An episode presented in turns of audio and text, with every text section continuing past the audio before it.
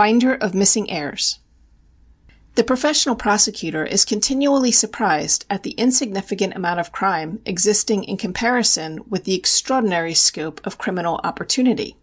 To be sure, the number of crimes actually detected is infinitesimal as contrasted with those committed. But even so, the conviction constantly grows that the world is astonishingly honest when one considers the unlikelihood that any specific prospective offence will be discovered. How few dishonest servants there are, for example, out of the million or so composing that class of persons, who have an unlimited opportunity to snap up not only unconsidered trifles, but personal property of great value. The actual honesty of the servants is probably greater than that of the masters in the final analysis. Men are not only presumed to be innocent in the eyes of the law, but are found to be so as a matter of daily experience, so far as honesty in the ordinary affairs of life is concerned; and the fact that we rely so implicitly upon the truthfulness and integrity of our fellows is the principal reason why violations of this imperative social law should be severely dealt with. If it were possible adequately to determine or deal with any such issue mere lying should be made a crime. It is a matter of constant wonder that shrewd business men will put through all sorts of deals, when thousands of dollars are at stake, relying entirely upon the word of some single person whom they do not in fact know. John Smith is looking for a house.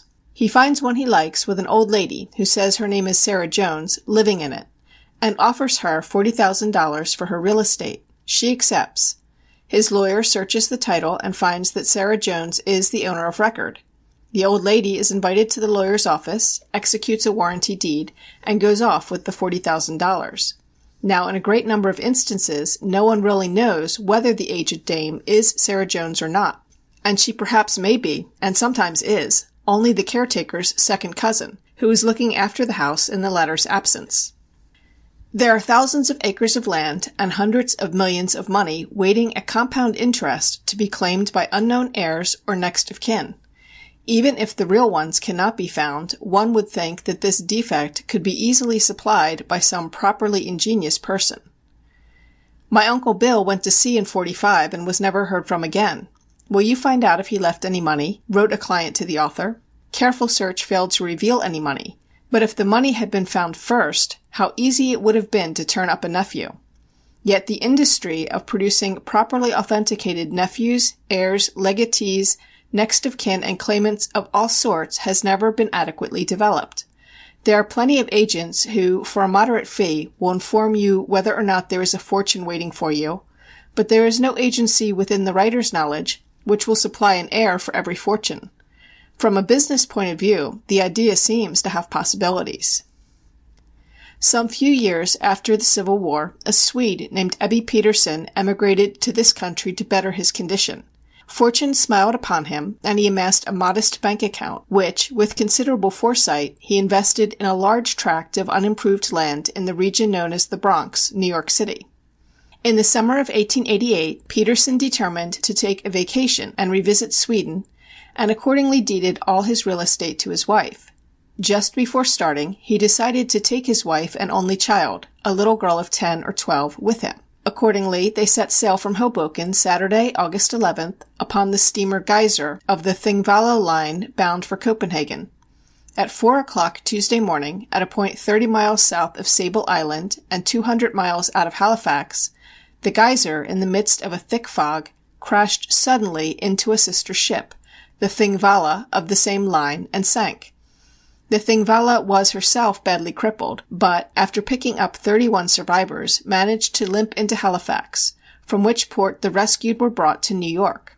Only fourteen of the Geiser's passengers had been saved, and the Petersens were not among them. They were never heard of again, and no relatives came forward to claim their property, which, happening to be in the direct line of the city's development, was in course of time mapped out into streets and house lots, and became exceedingly valuable. Gradually houses were built upon it, various people bought it for investment, and it took on the look of other semi developed suburban property. In the month of December, 1905, over seventeen years after the sinking of the Geiser, a lawyer named H. Huffman Browne offered to sell, at a bargain, to a young architect named Benjamin Levitan, two house lots adjacent to the southwest corner of One Hundred and Seventy fourth Street and Monroe Avenue, New York City. It so happened that Browne had, not long before, induced Levitan to go into another real estate deal, in which the architect's suspicions had been aroused by finding that the property alleged by the lawyer to be "improved" was, in fact, unbuilt upon.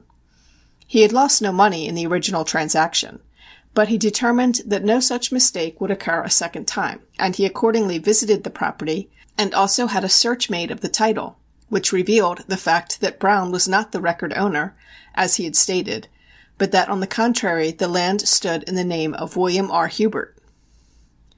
It should be borne in mind that both the parties to this proposed transaction were men well known in their own professions. Browne, particularly, was a real estate lawyer of some distinction, and an editor of what were known as the old New York Civil Procedure Reports. He was a middle aged man, careful in his dress, particular in his speech, modest and quiet in his demeanor by reputation a gentleman and a scholar, and had practised at the New York bar some twenty five years. But Levitan, who had seen many wolves in sheep's clothing, and had something of the Sherlock Holmes in his composition, determined to seek the advice of the District Attorney, and having done so, received instructions to go ahead and consummate the purchase of the property. He, therefore, informed Browne that he had learned that the latter was not the owner of record, to which Browne replied that was true but that the property really did belong to him in fact, being recorded in Hubert's name merely as a matter of convenience because Hubert was unmarried, and that moreover he, Browne, had an unrecorded deed from Hubert to himself which he would produce, or would introduce Hubert to Levitan and let him execute a deed direct. Levitan assented to the latter proposition, and the 14th of December, 1905, was fixed as the date for the delivery of the deeds and the payment for the property. At two o'clock in the afternoon of that day Browne appeared at Levitan's office, where a detective was already in attendance, and stated that he had been unable to procure Mr. Hubert's personal presence, but had received from him deeds duly executed to the property. These he offered to Levitan. At this moment the detective stepped forward, took possession of the papers, and invited the lawyer to accompany him to the District Attorney's office.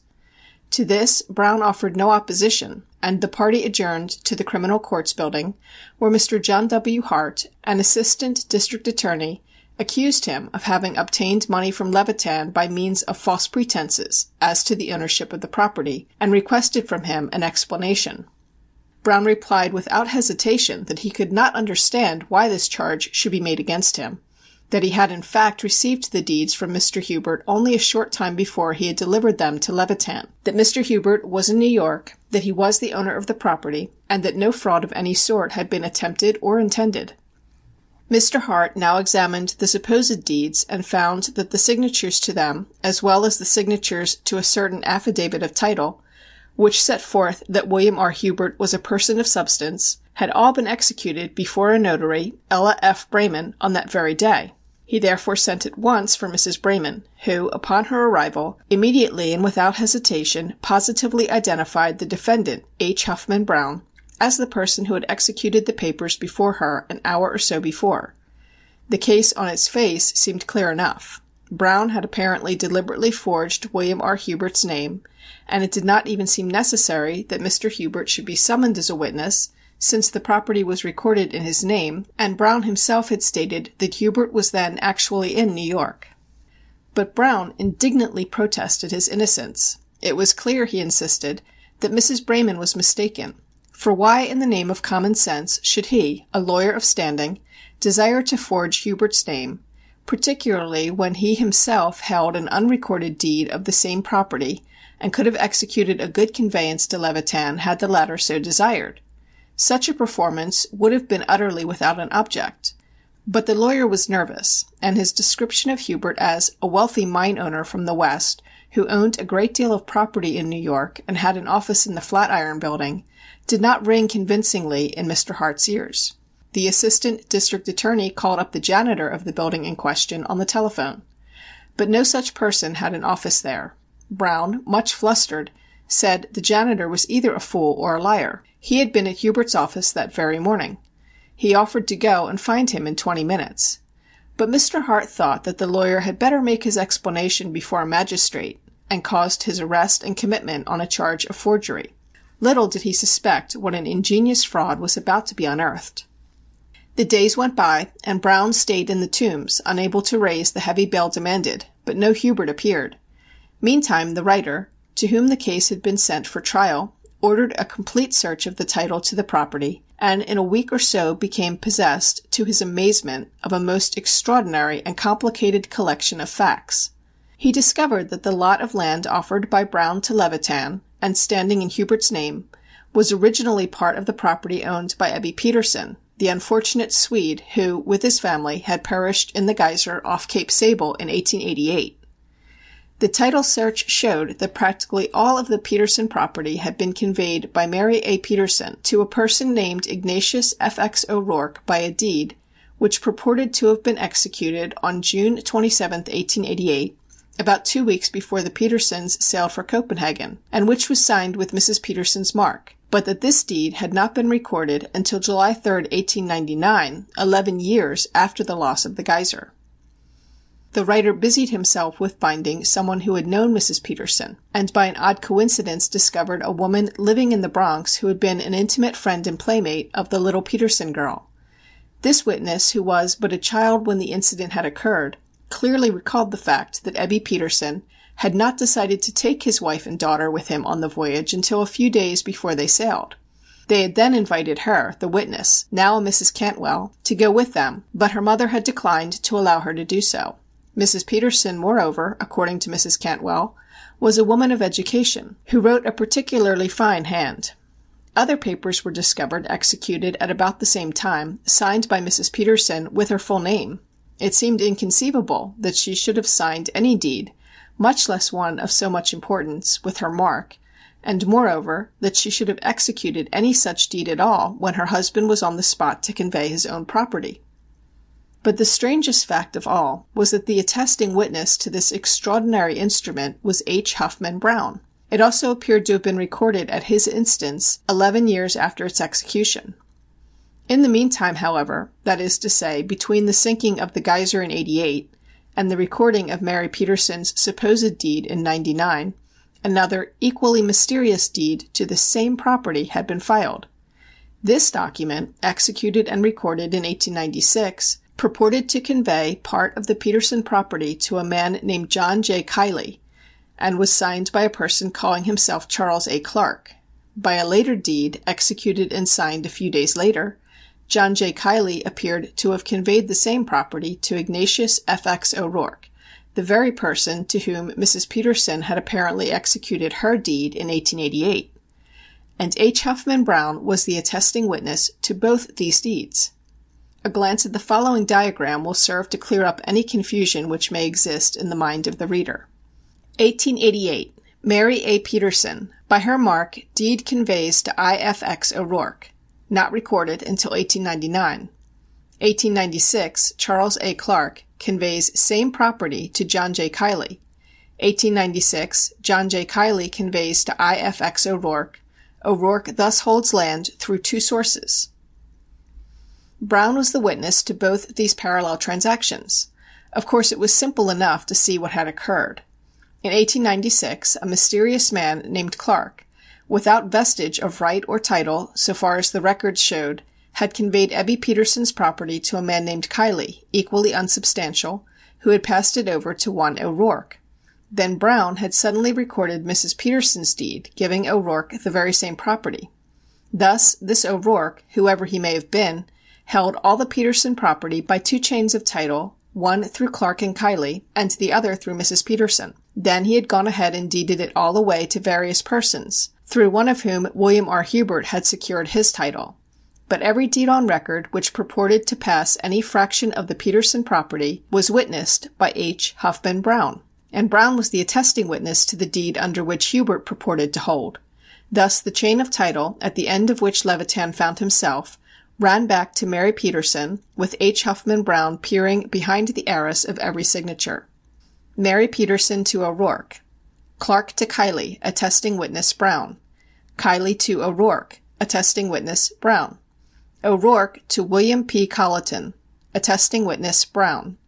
William P. Colleton to John Garretson, Attesting witness, Browne. John Garretson to Herman Bolte, attesting witness, Browne. Herman Bolte to Benjamin Freeman, attesting witness, Browne. Benjamin Freeman to William R. Hubert, attesting witness, Browne. The assistant district attorney rubbed his forehead and wondered who in thunder all these people were. Who, for example, to begin at the beginning, was Charles A. Clark, and why should he be deeding away Ebbe Petersen's property?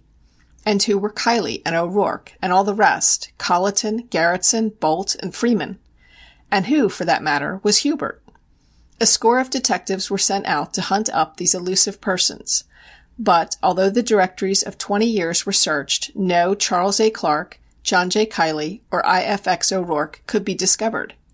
Nor could any one named Colliton, Freeman, or Hubert be found. The only persons who did appear to exist were Garretson and Bolte. Quite by chance the assistant district attorney located the former of these, who proved to be one of Browne's clients, and who stated that he had taken title to the property at the lawyer's request and as a favor to him, did not remember from whom he had received it, had paid nothing for it, received nothing for it, and had finally deeded it to Herman Bolte at the direction of Browne. Herman Bolte, an ex judge of the municipal court, who had been removed for misconduct in office, admitted grumblingly that while at one time he had considered purchasing the property in question, he had never actually done so; that the deed from Garretson to himself had been recorded without his knowledge or his authority; that he had paid nothing for the property and had received nothing for it, and had, at the instruction of Browne, conveyed it to Benjamin Freeman. Garretson, apparently, had never seen Bolte, and Bolte had never seen Freeman, while William R. Hubert, the person to whom the record showed Freeman had transferred the property remained an invisible figure, impossible to reduce to tangibility. Just what Browne had attempted to do, had done, was obvious. In some way, being a real estate lawyer, he had stumbled upon the fact that this valuable tract of land lay unclaimed. Accordingly he had set about the easiest way to reduce it to possession. To make assurance doubly sure, he had forged two chains of title, one through an assumed heir and the other through the owner herself. Then he had juggled the title through a dozen or so grantees, and stood ready to dispose of the property to the highest bidder. There he stayed in the Tombs, demanding a trial and protesting his innocence, and asserting that if the District Attorney would only look long enough he would find William R. Hubert. But an interesting question of law had cropped up to delay matters. Of course, if there was anybody by the name of Hubert who actually owned the property, and Browne had signed his name conveying the same to a deed to Levitan, Browne was guilty of forgery in the first degree. But the evidence in the case pointed toward the conclusion that Browne himself was Hubert. If this was so, how could Browne be said to have forged the name of Hubert when he had a perfect legal right to take the property under any name he chose to assume? This was incontestable. If your name be Richard Roe, you may purchase land and receive title thereto under the name of John Doe and convey it under that name without violating the law. This as a general proposition is true so long as the taking of a fictitious name is for an honest purpose and not tainted with fraud. The assistant district attorney felt that the very strength of his case created, as it were, a sort of legal weakness, for the more evidence he should put in against Browne the clearer it would become that Hubert was merely Browne himself and this would necessitate additional proof that Browne had taken the property in the name of Hubert for purposes of fraud, which could only be established by going into the whole history of the property. Of course, if Browne were so foolish as to put in the defence that Hubert really existed, the case would be plain sailing. If, however, Browne was as astute as the District Attorney believed him to be, he might boldly admit that there was no Hubert except himself and that in taking title to the property and disposing thereof under that name, he was committing no violation of law for which he could be prosecuted. The case was moved for trial on the 12th of March, 1906, before Judge Warren W. Foster in Part III of the Court of General Sessions in New York. The defendant was arraigned at the bar without counsel, owing to the absence of his lawyer through sickness, and Mr. Lewis Stuyvesant Chanler, the later Lieutenant Governor of the State, was assigned to defend him. At this juncture Browne arose and addressed the Court.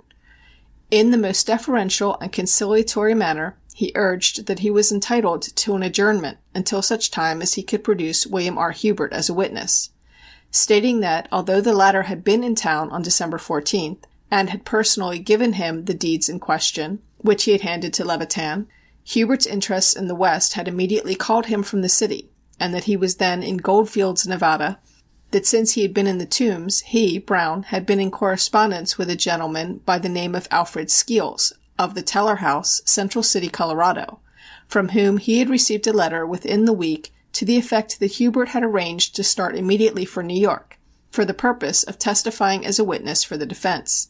The prosecutor thereupon demanded the production of this letter from the alleged Skeels, and Browne was compelled to state that he had immediately destroyed it on its receipt.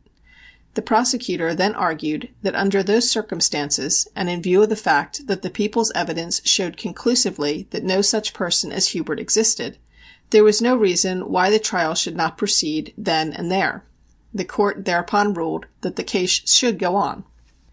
A jury was procured after some difficulty and the evidence of Mr. Levitan received, showing that Browne had represented Hubert to be a man of substance, and had produced an affidavit purported to be sworn to by Hubert to the same effect, with deeds alleged to have been signed by him. Mrs. Braman then swore that upon the same day Browne had himself acknowledged these very deeds, and had sworn to the affidavit before her as a notary, under the name of William R. Hubert. Taken with the fact that Browne had in open court stated that Hubert was a living man, this made out a prima facie case; but, of course, the District Attorney was unable to determine whether or not Browne would take the stand in his own behalf, or what his defense would be, and in order to make assurance doubly sure, offered in evidence all the deeds to the property in question, thereby establishing the fact that it was originally part of the Petersen estate and disclosing the means whereby it had eventually been recorded in the name of Hubert. The prosecution then rested its case, and the burden shifted to the defense to explain how all these deeds, attested by Browne, came to be executed and recorded. It was, indeed, a difficult, if not impossible task, which the accused lawyer undertook when he went upon the stand. He again positively and vehemently denied that he had signed the name of Hubert to the deed which he had offered to Levitan and persisted in the contention that Hubert was a real man who sooner or later would turn up. He admitted knowing the Petersen family in a casual way, and said he had done some business for them, but stated that he had not heard of their tragic death until some years after the sinking of the Geiser. He had then ascertained that no one had appeared to lay claim to Mrs. Petersen's estate, and he had accordingly taken it upon himself to advertise for heirs. In due course Charles A. Clark had appeared and had deeded the property to Keilly, who in turn had conveyed it to O'Rourke. Just who this mysterious O'Rourke was he could not explain, nor could he account in any satisfactory manner for the recording in 1899 of the deed signed with Mary Petersen's mark. He said that it had turned up in O'Rourke's hands after O'Rourke had become possessed of the property through the action of the heirs, and that he had no recollection of ever having seen it before, or of having witnessed it. In the latter transactions by which the property had been split up, he claimed to have acted only as attorney for the different grantors. He was unable to give the address or business of O'Rourke, Clark, Keilly or Freeman, and admitted that he had never seen any of them save at his own office. He was equally vague as to Hubert, whose New York residence he gave as 111 Fifth Avenue. No such person, however, had ever been known at that address. Browne gave his testimony in the same dry, polite and careful manner in which he had always been accustomed to discuss his cases and deliver his arguments. It seemed wholly impossible to believe that this respectable looking person could be a dangerous character, yet the nature of his offence and the consequences of it were apparent when the State called to the stand an old broom maker, who had bought from Browne one of the lots belonging to the Petersen estate. Holding up three stumps where fingers should have been, he cried out, choking with tears: "My friends, for fifteen years I worked at making brooms, me und my wife, from five in the morning until six at night, and I lose mine fingered trying to save enough money to buy a house that we could call our own. Then when we saved eight hundred dollars this man come to us and sold us a lot. We were very happy. Yesterday another man served me mit a paper that we must leave our house because we did not own the land. We must go away. Where? We have no place to go. Our home is being taken from us, and that man pointing his stumps at Browne that man has stolen it from us." He stopped, unable to speak. The defendant's lawyer properly objected, but with this piece of testimony ringing in their ears it is hardly surprising that the jury took but five minutes to convict Browne of forgery in the first degree. A few days later the judge sentenced him to twenty years in State's prison. Then other people began to wake up. The Attorney General guessed that the Petersen property had all escheated to the State. The Swedish Government sent a deputy to make enquiries. The Norwegian Government was sure that he was a Norwegian, and the Danish that he was a Dane. No one knows yet who is the real owner, and there are half a dozen heirs squatting on every corner of it. Things are much worse than before Browne tried to sell the ill fated lot to Levitan, but a great many people who were careless before are careful now. It soon developed, however, that Lawyer Browne's industry and ingenuity had not been confined to the exploitation of the estate of Ebbe Petersen. Before the trial was well under way the City Chamberlain of New York notified the District Attorney that a peculiar incident had occurred at his office, in which not only the defendant figured, but William R. Hubert, his familiar, as well. In the year 1904 a judgment had been entered in the Supreme Court, which adjudged that a certain George Wilson was entitled to a one sixth interest in the estate of Jane Elizabeth Barker, recently deceased. George Wilson had last been heard of, twenty years before, as a farm hand in Illinois, and his whereabouts were at this time unknown. Suddenly, however, he had appeared. That is to say, H. Huffman Browne had appeared as his attorney and demanded his share of the property, which had been deposited to his credit with the City Chamberlain and amounted to $7,500. The lawyer had presented a petition signed apparently by Wilson, and a bond, also subscribed by him, to which had been appended the names of certain sureties. One of these was a William R. Hubert, the same William R. Hubert who had mysteriously disappeared when his presence was so vital to the happiness and liberty of his creator. But the City Chamberlain had not been on his guard, and had paid over the $7,500 to Browne without ever having seen the claimant or suspecting for an instant that all was not right. It was further discovered at the same time that Browne had made several other attempts to secure legacies remaining uncalled for in the city's treasury. In how many cases he had been successful will probably never be known, but it is unlikely that his criminal career dated only from the filing of the forged Petersen deed in 1896. Browne made a heroic and picturesque fight to secure a reversal of his conviction through all the State courts and his briefs and arguments are monuments to his ingenuity and knowledge of the law. He alleged that his conviction was entirely due to a misguided enthusiasm on the part of the prosecutor, the present writer, whom he characterized as a novelist and dreamer. The whole case, he alleged, was constructed out of the latter's fanciful imagination, a cobweb of suspicion, accusation, and falsehood. Some day his friend Hubert would come out of the West, into which he had so unfortunately disappeared, and release an innocent man sentenced practically to death because the case had fallen into the hands of one whose sense of the dramatic was greater than his logic. Perchance he will. Mayhap, when H. Huffman Browne is the oldest inmate of Sing Sing, or even sooner, some gray haired figure will appear at the State Capitol and knock tremblingly at the door of the Executive asking for a pardon or a rehearing of the case, and claiming to be the only original, genuine William R. Hubert. Such a denouement would not be beyond the realms of possibility, but more likely the request will come in the form of a petition, duly attested and authenticated before some notary in the West, protesting against Browne's conviction and incarceration, and bearing the flowing signature of William R. Hubert, the same signature that appears on Browne's deeds to Levitan, the same that is affixed to the bond of George Wilson, the vanished farm hand, claimant to the estate of Jane Elizabeth Barker. End of chapter 8